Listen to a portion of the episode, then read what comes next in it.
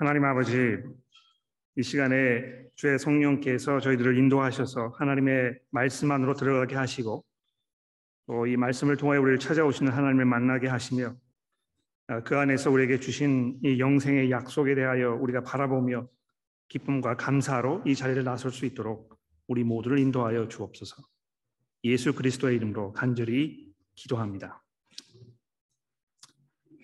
하나님이 세상을 이처럼 사랑하사 독생자를 주셨으니 이는 그를 믿는 자마다 멸망하지 않고 영생을 얻게 하려 하심이라.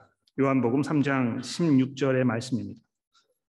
아마 성경에서 이 구절만큼 잘 알려져 있고 가장 많은 사랑을 받는 구절이 또 있을까, 이렇게 짐작을 해봅니다. 아마 교회를 그래도 어느 정도 다니신 분이시라면 이 요한복음 3장 16절의 말씀 정도는 다 암송을 하고 계실 것이고, 자다가 깨셔도 금방 이것을 외우실 수 있지 않을까, 이렇게 생각을 합니다. 하나님이 세상을 이처럼 사랑하사,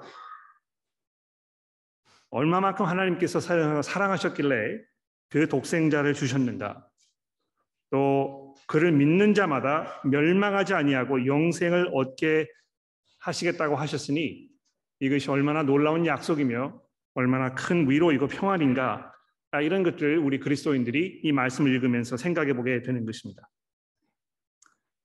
그러나 여러분들이 이것을 인지하셨는지 모르겠습니다만, 아마 요한복음 3장 16절의 이 말씀만큼 세상 사람들로부터 미움을 받는, 세상 사람들이 가장 싫어하는, 듣기 원치 않는 이런 말씀이 또 있을까, 이렇게 생각을 해봅니다.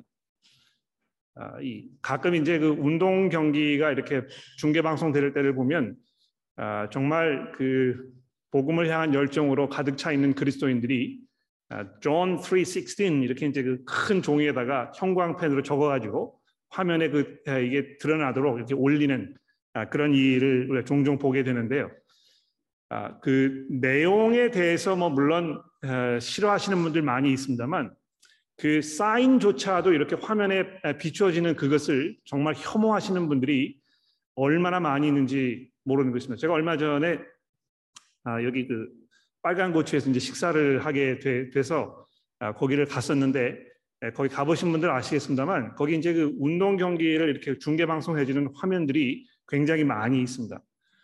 공교롭게도 식사를 하는 동안에 미국에서 중계방송되는 운동 경기가 이제 거기 화면에 등장하고 있었는데, 아닌 게 아니라 요한복음 3장 16절 이 구절이 그 든 사람, 피켓을 든 사람이 화면에 등장을 했는데요.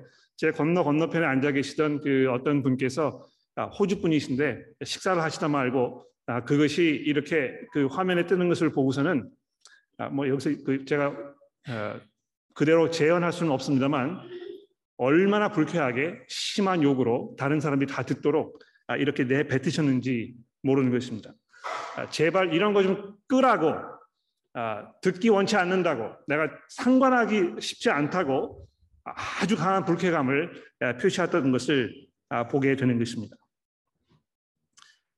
근데 여러분, 그 내용을 잘 한번 생각해 보시면 왜 사람들이 그토록 이 요한복음 3장 16절의 말씀을 혐오하는가, 어느 정도 우리가 그 납득할 수 있습니다.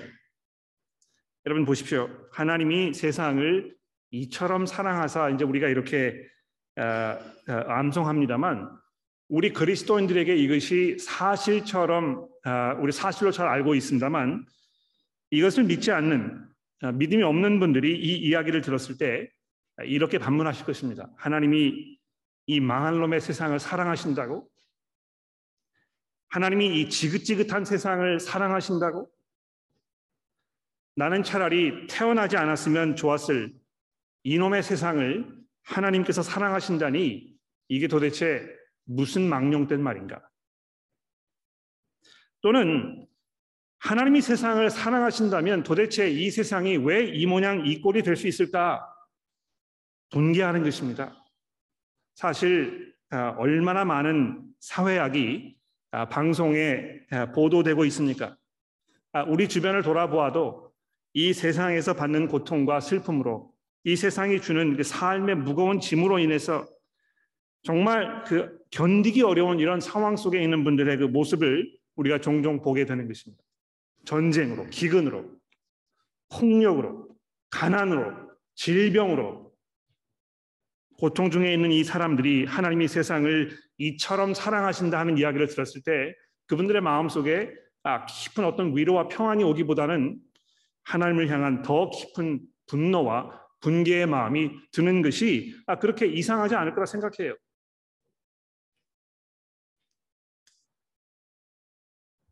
또 하나님께서 세상을 이처럼 사랑하사 독생자를 주셨으니 이는 그를 믿는 자마다 멸망치 않고 영생을 얻게 하려 하심이라 되어 있는데 누가 영생을 원한다고 얘기했나? 나는 영생 같은 거 원치 아니하고 그저 이 땅에서 내가 사는 동안 그저 충분히 편안하게 행복하게 즐기면서 내 삶을 충분히 살다가 내 육체적인 삶이 끝나면 나는 그것으로 만족하니까 영생이라는 문제에 대해서 내게 얘기하지 말라고 이렇게 이야기하시는 분들 종종 만나보게 되는 것입니다. 아마 여러분들도 그런 분들 만나보신 분들이 있으신지 모르겠어요. 왜 구태여 이 좋은 세상을 놔두고 영생에 대해서 이야기하는 것인가? 이 영생의 문제를 이야기하시는 분들은 지금 현재 이 세상에서 패배를 보고 있기 때문에 거기에서 벗어나기 위한 어떤 그 영적 그 발목, 이것을 찾기 위한 어떤 노력이 아닌가 이렇게 생각하신다는 것입니다. 이 세상을 회피하고 자기가 현재 겪고 있는 이런 그 삶의 여러 가지 문제들 자기 손으로 해결할 수 없기 때문에 이것을 도망가기 위한 어떤 그 수단으로서 영생을 자꾸 이야기하는 것이 이 종교가 아닌가 이제 이렇게 사람들이 비난을 하는 것입니다. 반면에 물론 불로장생을 원하시는 분들이 굉장히 많이 있습니다만 어떤 분들이 그렇게 이야기하세요. 이 세상에서 영원히 살 수 있다는 것이 이게 좋은 일인가 나쁜 일인가? 여러분 생각해 보십시오. 다른 사람들은 다 지금 죽었는데요. 나 혼자만 이 세상에서 영원히 산다고 생각해 보십시오. 지금 세상이 이런 식으로 계속 돌아가고 있다면 이 속에서 내가 사랑하는 내 가족들, 친구들 이런 사람들 다 사라져버리고 그저 몇 세기에 한 번씩 새로운 사람들 자꾸 만나야 하고 거기에서 새로운 관계를 맺어야 하는 이 일이 지긋지긋하게 반복되고 있다면 여러분 정말 영생하기 원하십니까? 또 세상에서 벌어지고 있는 이 모든 사회악을 내가 계속 바라보면서 경험하면서 때로 거기에서 나조차도 희생자가 되어야 하는 이 상황 속에 내가 놓여 있으면서 내가 과연 영생하기 원하는 것인가? 나는 영생하고 싶지 아니하고 나는 그저 지금 내가 살고 있는 이 세상에서 이 순간에서 그저 만족하고 행복하게 살면 그것으로 충분하니까 영생에 대해 이야기하지 말라고 이야기하는 분들을 만나게 되는 것입니다. 근데 무엇보다도 이 요한복음 3장 16절의 말씀에서 믿지 않으시는 분들의 마음을 불쾌하게 만드는 가장 근본적인 원인은 아마 이 부분인 것 같아요. 하나님이 세상을 이처럼 사랑하사 독생자를 주셨으니 이는 그를 믿는 자마다 멸망치 않고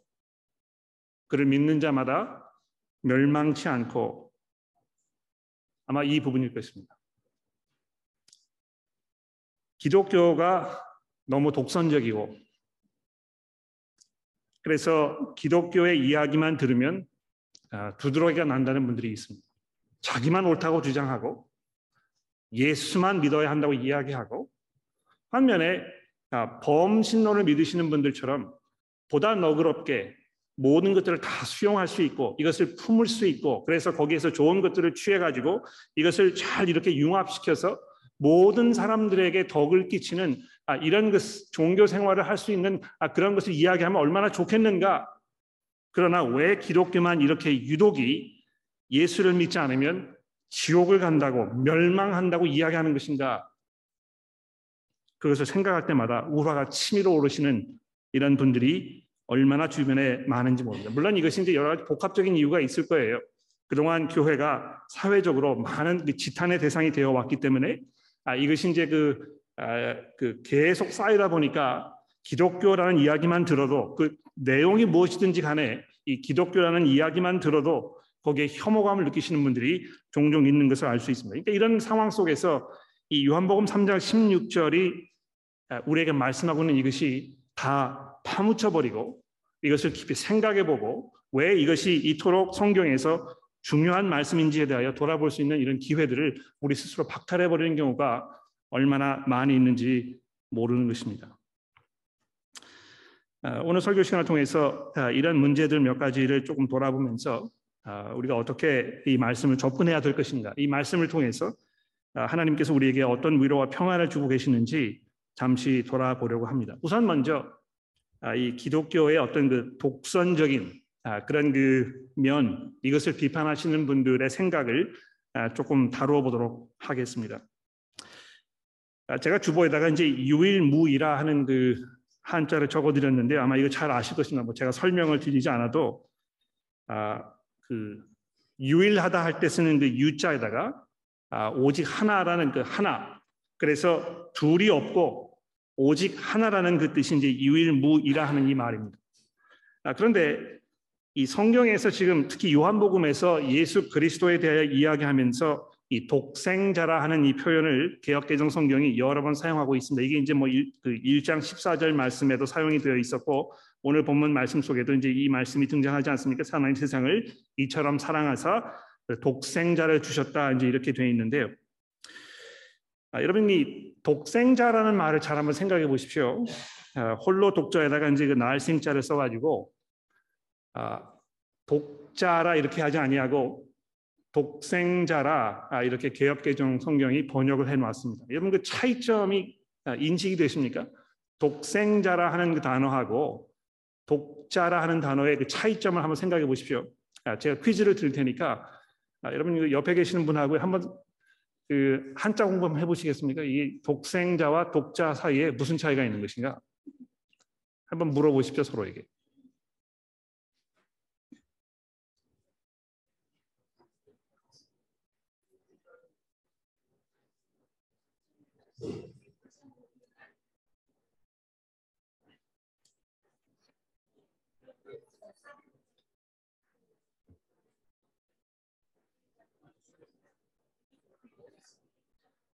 됐습니다. 그 자신 있게 설명해 보실 분 혹시 계세요? 제가 기대하지 않았습니다. 그냥 그 질문 드려본 것입니다. 그 독생자라 하면, 그러니까 누구의 그 힘에 의해서 태어난 것이 아니고 자기 스스로 존재하는 그 존재에 대해서 이야기하는 것입니다. 그렇죠. 독자라 하면 우리 뭐 흔히 쓰는 말대로 이제 4대 독자라 이렇게 해서 하나밖에 없는 아들 얘기하는 것입니다. 근데 그 개역 개정 성경이 이제 이 독생자라는 그 이 단어를, 이게 이제 뭐 일반적으로 사용되지 않는 단어입니다만 성경을 번역하시는 분들이 이제 만들어낸 단어예요. 독생자라는 말을 만들어낸 그 이유는 헬라어 성경에 이제 그 비거튼이라는 그런 그 죄송합니다. 그 모노게너스라는 단어가 있습니다. 아마 들어보신 분이 계신지 모르겠는데 이 모노게너스라는 단어를 옛날에 이제 영어 성경이 번역할 때는 비거튼이라는 이 단어를 사용을 해서 번역을 했었어요. 근데 마치 이것이 어떤 그 예수 그리스도의 그 존재의 형이상학적인 이런 면들을 이야기하는 것을 생각을 해서 이 예수라는 분이 하나님의 그 유일하신 아들이지만 이 부분이 어떻게 존재하게 되었는가, 이 부분을 강조하기 위해서 사용된 단어라 이렇게 생각해가지고 누구의 힘을 의지하지 아니하고 스스로 존재하시는 하나님이시라는 것을 강조하기 위해서 독생자라 하는 단어를 개역 성경이 만들어낸 것입니다. 근데 이제 그 문제는 뭐냐 하면 이 모노게너스라는 이 헬라어 단어가 성경에 상당히 여러 번 사용이 되고 있는데요. 그 대표적인 구절이 히브리서 11장 17절의 말씀입니다. 거기 뭐 찾아보지 않으셔도 되고요. 그냥 이렇게 기록해 두셨다가 집에 가서 한번 찾아보십시오. 히브리서 11장 17절에 보시면 이 히브리서의 저자가 이삭에 대해서 이야기하고 있습니다. 이 아브라함이 이제 그 하나님의 부르심을 받아가지고 그 아들 이삭을 하나님께 제사로 바치는 이 장면에 대해서 이제 설명하고 있는데 거기에서 아브라함이 이 이삭을 하나님께 바치는 그 장면을 이야기하면서 지금 여기 이 요한복음 3장 16절에 독생자라고 번역이 되어 있는 그 단어를 이삭에게 적용해서 사용했다는 것입니다. 이삭은요, 자기 스스로 생긴 사람은 아닙니다. 그렇죠?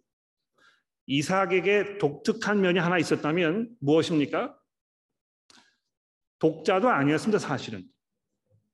왜냐하면 아브라함이 리브가 이외에 다른 부인들이 있었고 그 다른 부인들을 통해서 서자들을 많이 낳았잖아요. 그렇죠? 그러니까 엄격한 면에서는 이삭이 독자도 아니었던 것입니다. 그러나 이삭이 어떤 존재였습니까? 아브라함이 가장 사랑하는, 가장 아끼는, 그래서 정말 유일한 아들이라고 이야기해도 부족한 그런 이 눈에 넣어도 아프지 않을 그런 귀한 아들이었다는 것입니다. 여기 요한복음 3장 16절에서 하나님이 세상을 이처럼 사랑하사 독생자를 주셨으니 했을 때 지금 예수께서 여기에서 그 말씀하시려고 하는 자기 자신에 대하여 말씀하시려고 하는 이 가장 중요한 포인트라고 하면 하나님께서 자기 자신을 얼마나 사랑하셨는가, 성자이신 예수께서 그 성부이신 하나님 아버지에게 얼마나 귀하신 존재였는가, 이것을 지금 말씀하고 있다는 것입니다. 그래서 이제 영어 성경에 보시면 더 이상 그 비거튼이라는 단어를 사용하지 아니하고 이 NIV 성경에 보시면 one and only 또는 이 ESV 성경에 보시면 only son 이렇게 해가지고 이 아들의 그 유일함, 아주 특별한 그 존재라는 사실에 대하여 강조하는 것으로 이렇게 번역이 되어 있습니다. 아마 맞는 것 같아요. 예수께서 유일무일하신 그런 하나님의 귀하신 존재이시고, 그래서 정말 하나님께서 자기의 그 모든 영광과 권세를 나누어 주기에 부족하지 않으신 이런 존재로 생각하셨던 그 분께서 이 땅에 종의 몸을 입으시고 성육신하셨다는 이 사실, 여러분 이것이 얼마나 놀라운 사실입니까? 우리가 종종 타지에 선교사로 나가시는 분들의 그 믿음과 그분들의 그 용기와 그분들의 그 성숙함에 대해서 혀를 내두르게 됩니다. 야, 정말 대단하시다.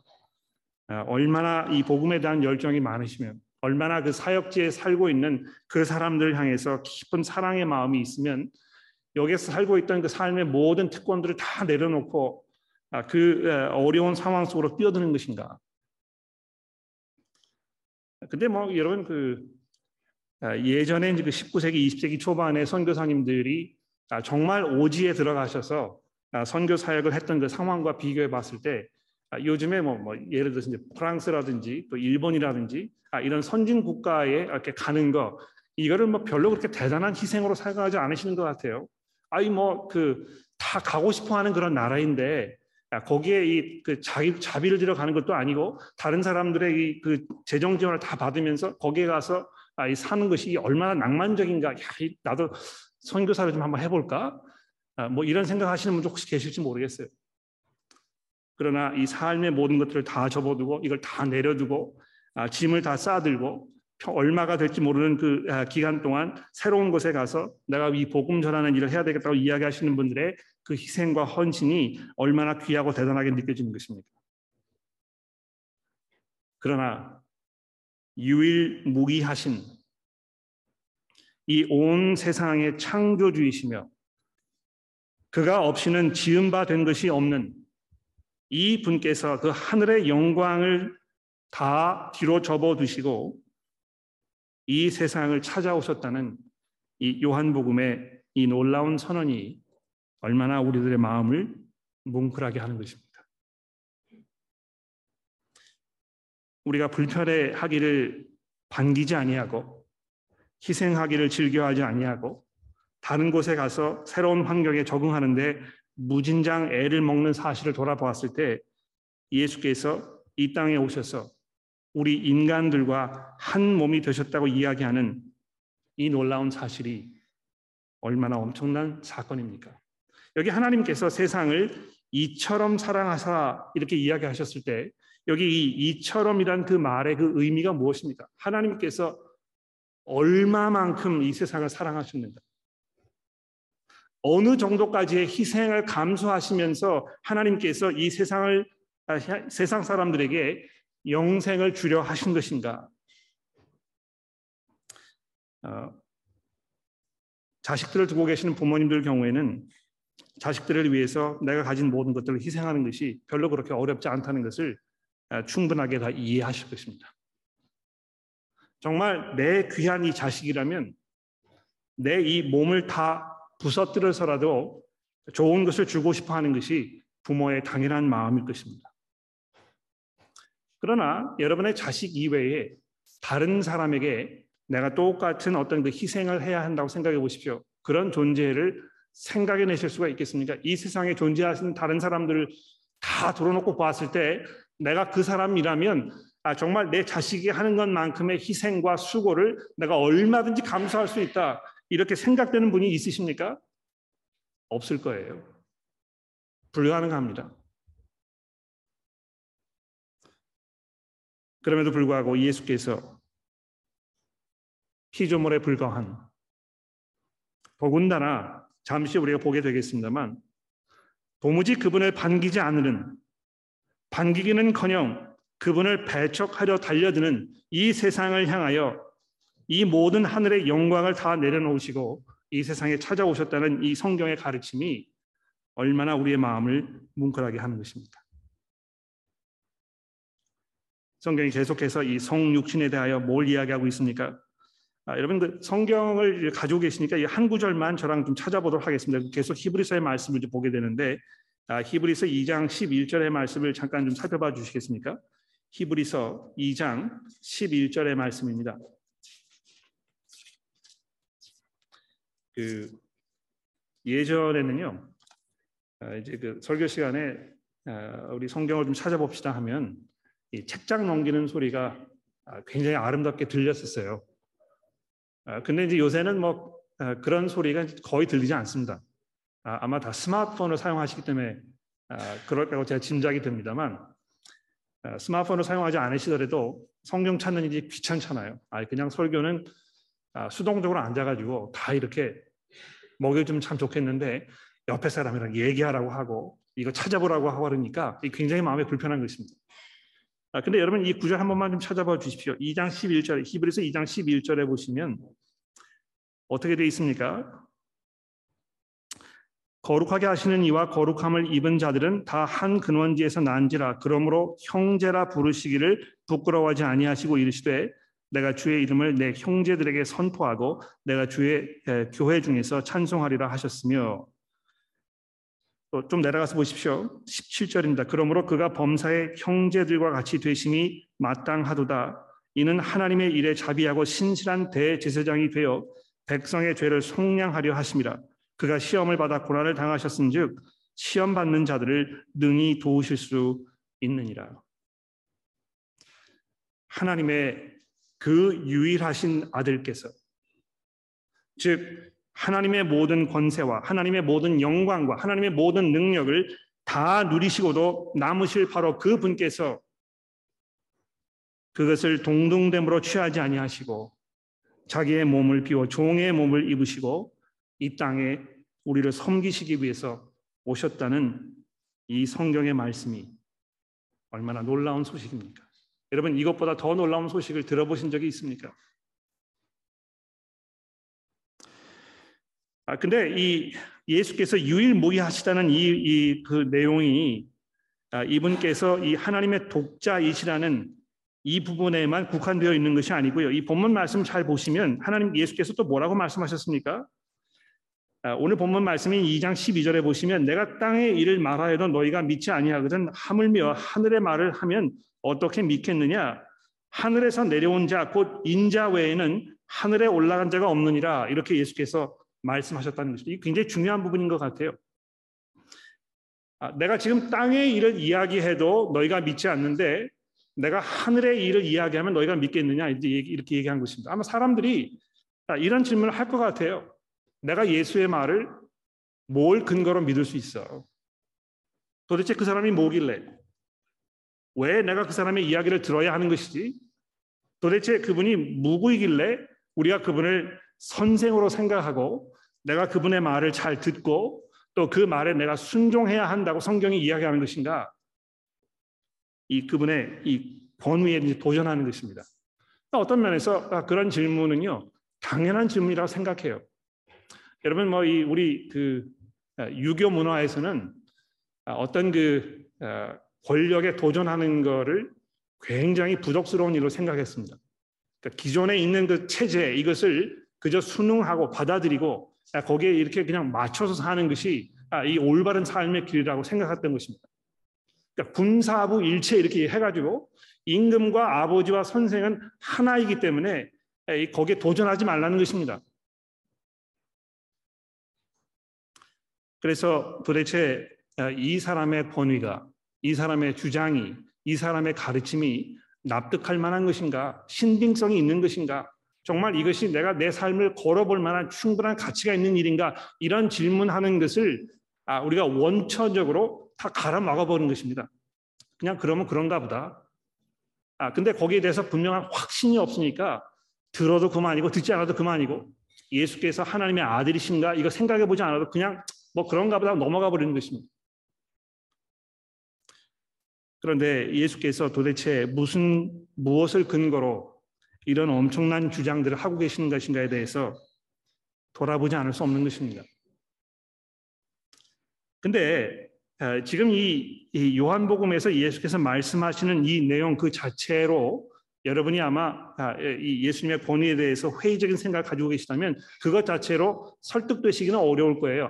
이게 예수께서 이렇게 얘기하셨으니까 그럼 내가 예수를 믿어야 되겠다 하는 이런 그 마음의 생각이 쉽게 생기지 않을 것입니다. 그러나 이 본문 말씀을 통해서 제가 여러분들에게 말씀드리려고 하는 것이 뭐냐 하면 적어도 예수께서 자기 자신에 대하여 사람들에게 뭐라고 말씀하셨는가에 대해서는 잘 한번 들어보시라는 것입니다. 그냥 이렇게 그 두리뭉실하게 예수께서 이런 분이셨을 거야. 또 들리는 그 소문에 의해서 사람들이 이야기했던 것에 대해서 그냥 짐작으로 예수께서 이런 분이셨을 것이다. 이렇게 생각하고 그분에 대한 어떤 결정을 내리지 마시고 실제로 예수께서 이 복음서를 통하여 사람들에게 자기 자신에 대해서 뭐라고 말씀하셨는지 잘 들어보라는 것입니다. 뭐라고 말씀하셨습니까? 하늘에서 내려온 자, 곧 인자 외에는 하늘에 올라간 자가 없다는 것입니다.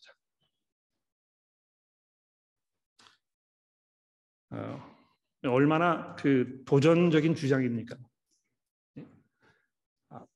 영생의 문제에 대해서, 즉 지금 현 세대 우리가 살고 있는 이 세상의 문제를 떠나서 그 뒤에 있는 내세의 문제에 대해서 이야기할 수 있는, 거기에 대해서 가르칠 수 있는 유일한 분, 오직 한 분이 있다면 바로 예수 그리스도 그분이라고, 내 자신이라고 예수가 여기 말씀하고 있는 것입니다.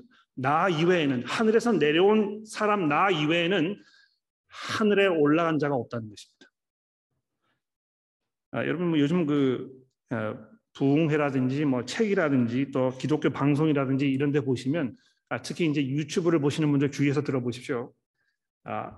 이 천국의 경험에 대해서 이야기하시는 분들 종종 만나보게 됩니다. 여러분 그런 이야기 들어보셨죠? 내가 그 몇 달 몇 시에 놀라운 경험을 했었는데 내가 그 환상 중에 하늘에 잠시 올라가서 하늘의 것들을 내가 보고 내려왔다. 하나님께로부터 내가 본 이것을 사람들에게 설명하라는 이런 특별한 계시를 받아가지고 내가 지금 이야기하는 것이다. 이런 이야기 하시는 분들 종종 만나보게 됩니다. 말짱 거짓말입니다, 여러분. 미혹되지 마세요. 아무리 그분이 그 신실하게 삶을 살아오셨어도, 아무리 그분이 설득력 있게 이야기를 해도, 아무리 그분이 현실감 있게 이야기해도 예수께서 여기 분명히 말씀하신 것입니다. 나 이외에는, 즉 하늘로부터 내려온 인자 이외에는 하늘에 올라간 자가 없다는 것입니다. 아무도 이 하늘의 문제에 대해서 권위 있게 이야기할 수 있는 존재가 없다는 것입니다. 왜 우리가 이 예수 그리스도 그분의 말씀을 귀담아 들어야 하고 그분에게 우리의 삶의 모든 것들을 걸어야 하는지 이것보다 더 분명한 이유가 있다면 대보십시오. 인자 이외에는 하늘에 올라간 자가 없기 때문에 우리는 그분의 이야기를 듣고 그분께서 우리의 이 내세에 대해서 이야기하시는 이 사실들을 주의 깊게 듣고 우리 삶에 접목시켜야 할 것입니다. 뿐만 아닙니다. 오늘 본문 말씀이 계속해서 뭐라고 이야기하고 있습니까? 하나님이 세상을 이처럼 사랑하사 독생자를 주셨으니 이는 그를 믿는 자마다, 이렇게 되어 있습니다. 그를 믿는 자마다 또는 그를 믿는 자마다, 이렇게 이 두 가지 서로 다른 그런 내용도 이제 전달이 되겠죠. 생명을 얻을 수 있는 유일한 근거라면 그를 믿어야만 하는 것입니다. 여러분, 이거를 정말 잘 한번 생각해 보셔야 될 것 같아요. 기독교의 신앙이 무엇인가? 구원에 이르는 이 참 믿음은 과연 무엇인가? 내가 하나님을 유일하신 분으로 고백하는 것, 그것으로 충분한 것인가? 제가 그런 질문 얼마 전에 드린 거 생각나실 것입니다. 도대체 우리를 구원에 이르게 하는 그 믿음은 과연 무엇인가? 예수께서 분명히 이야기하시죠. 그를 믿는 자마다 멸망치 아니하고 영생을 얻게 하려 하시는 것이 하나님의 계획이요, 하나님의 목적이요, 하나님의 원하시는 바라는 것입니다. 그러니까 이 요한복음이 계속해서 지금 이 문제에 대해서 이야기하고 있습니다.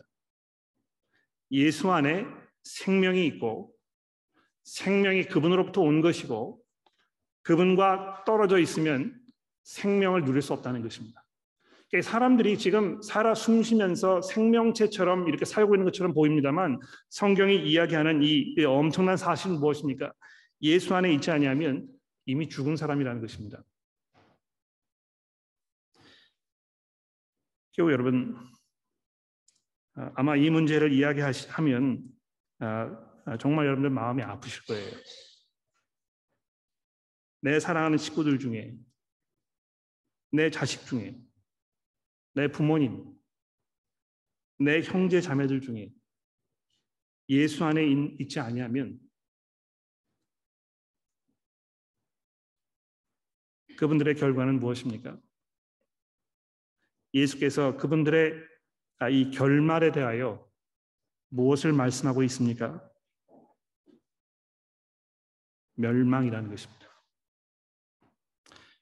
이것이 얼마나 섬뜩한 단어인지 한번 생각해 보십시오. 그를 향한 믿음이 있지 아니하면 그들에게 남아있는 유일한 선택은 멸망밖에 없습니다. 근데 이것은 현재 멸망하지 않은 상태에 있지만 내가 예수를 믿는가 믿지 않는가에 따라서 흥할 수도 있고 멸망할 수도 있는 이런 것이라고 이야기하는 것이 아니고요. 뭐라고 되어 있습니까? 믿지 아니하는 자, 즉 예수 안에 있지 아니하는 사람은 하나님의 독생자의 이름을 믿지 아니함으로 어떻게 되어 있습니까?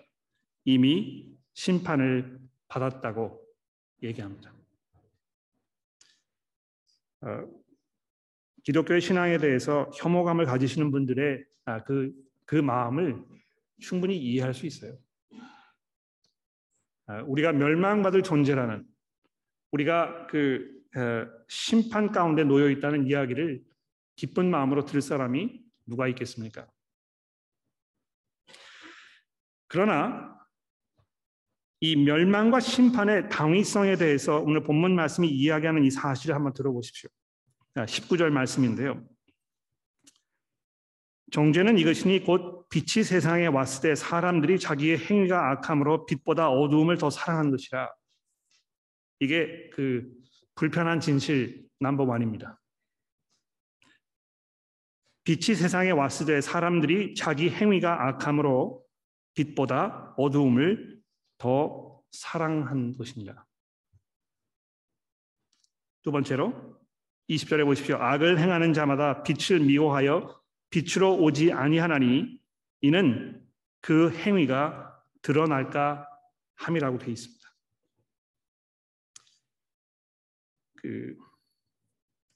예전에 이제 저희 외할아버지께서 그 사시던 집, 저기 거기 가보면 저희 외할아버지 뭐 굉장히 깨끗하신 분이셨는데요. 왠지 모르게 그 집에 바퀴벌레가 엄청나게 많았어요. 어느 정도나 많았느냐 하면 방에 불을 끄고 나가서 잠시 있다 들어와가지고 불을 켜면 모여있던 바퀴벌레들이 사방으로 도망가는 그 장면이 수도 없이 반복됐었습니다. 제가 그때 굉장히 나이가 어렸었는데요. 그거를 보면서 굉장히 신기하게 생각했었어요. 야, 이 바퀴벌레들은 왜 불만 켜면 이렇게 도망가는 것인가? 여러분 그거 궁금해 보신 적 있습니까? 왜 바퀴벌레들은 빛을 이렇게 싫어할까요? 이거 뭐 곤충학을 전공하시는 분이 저한테 나중에 설명해 주시면 좋겠는데 이 빛에 대해서 어떤 그 혐오감이 있는 것 같아요. 또는 뭐 이 생리학적으로 빛에 어떤 그 자동적으로 거부 반응을 일으키는 무슨 장치가 아마 이 바퀴벌레들 내 안에 내재되어 있지 않나 생각합니다. 근데 이 사람들이 마치 그렇다는 것입니다. 사람들이 예수를 만나게 되면 어떤 현상이 벌어진다고요? 그분 앞에서 자기의 추함과 자기의 부족함과 자기의 나약함과 자기의 그 죄악된 모습이 그 민낯을 남김없이 나타내고, 그래서 자기 스스로에 대해서 솔직한 사람들은 그분 앞에 무릎을 꿇고 자기의 죄를 고백할 수밖에 없게 되어 있다고 성경이 말씀하고 있습니다. 실제로 베드로가 그렇지 않습니까? 예수께서 베드로에게 제자로 부르시기 전에 너 내 반대편에 네가 가지고 있는 그 그물을 던져보아라. 그렇게 해서 엄청난 양의 고기를 끌어올렸을 때 베드로가 예수께 뭐라고 했습니까? 주여 내게서 떠나소서. 나는 죄인이로소이다. 예수를 만나면 이런 일들이 벌어지게 되어 있습니다.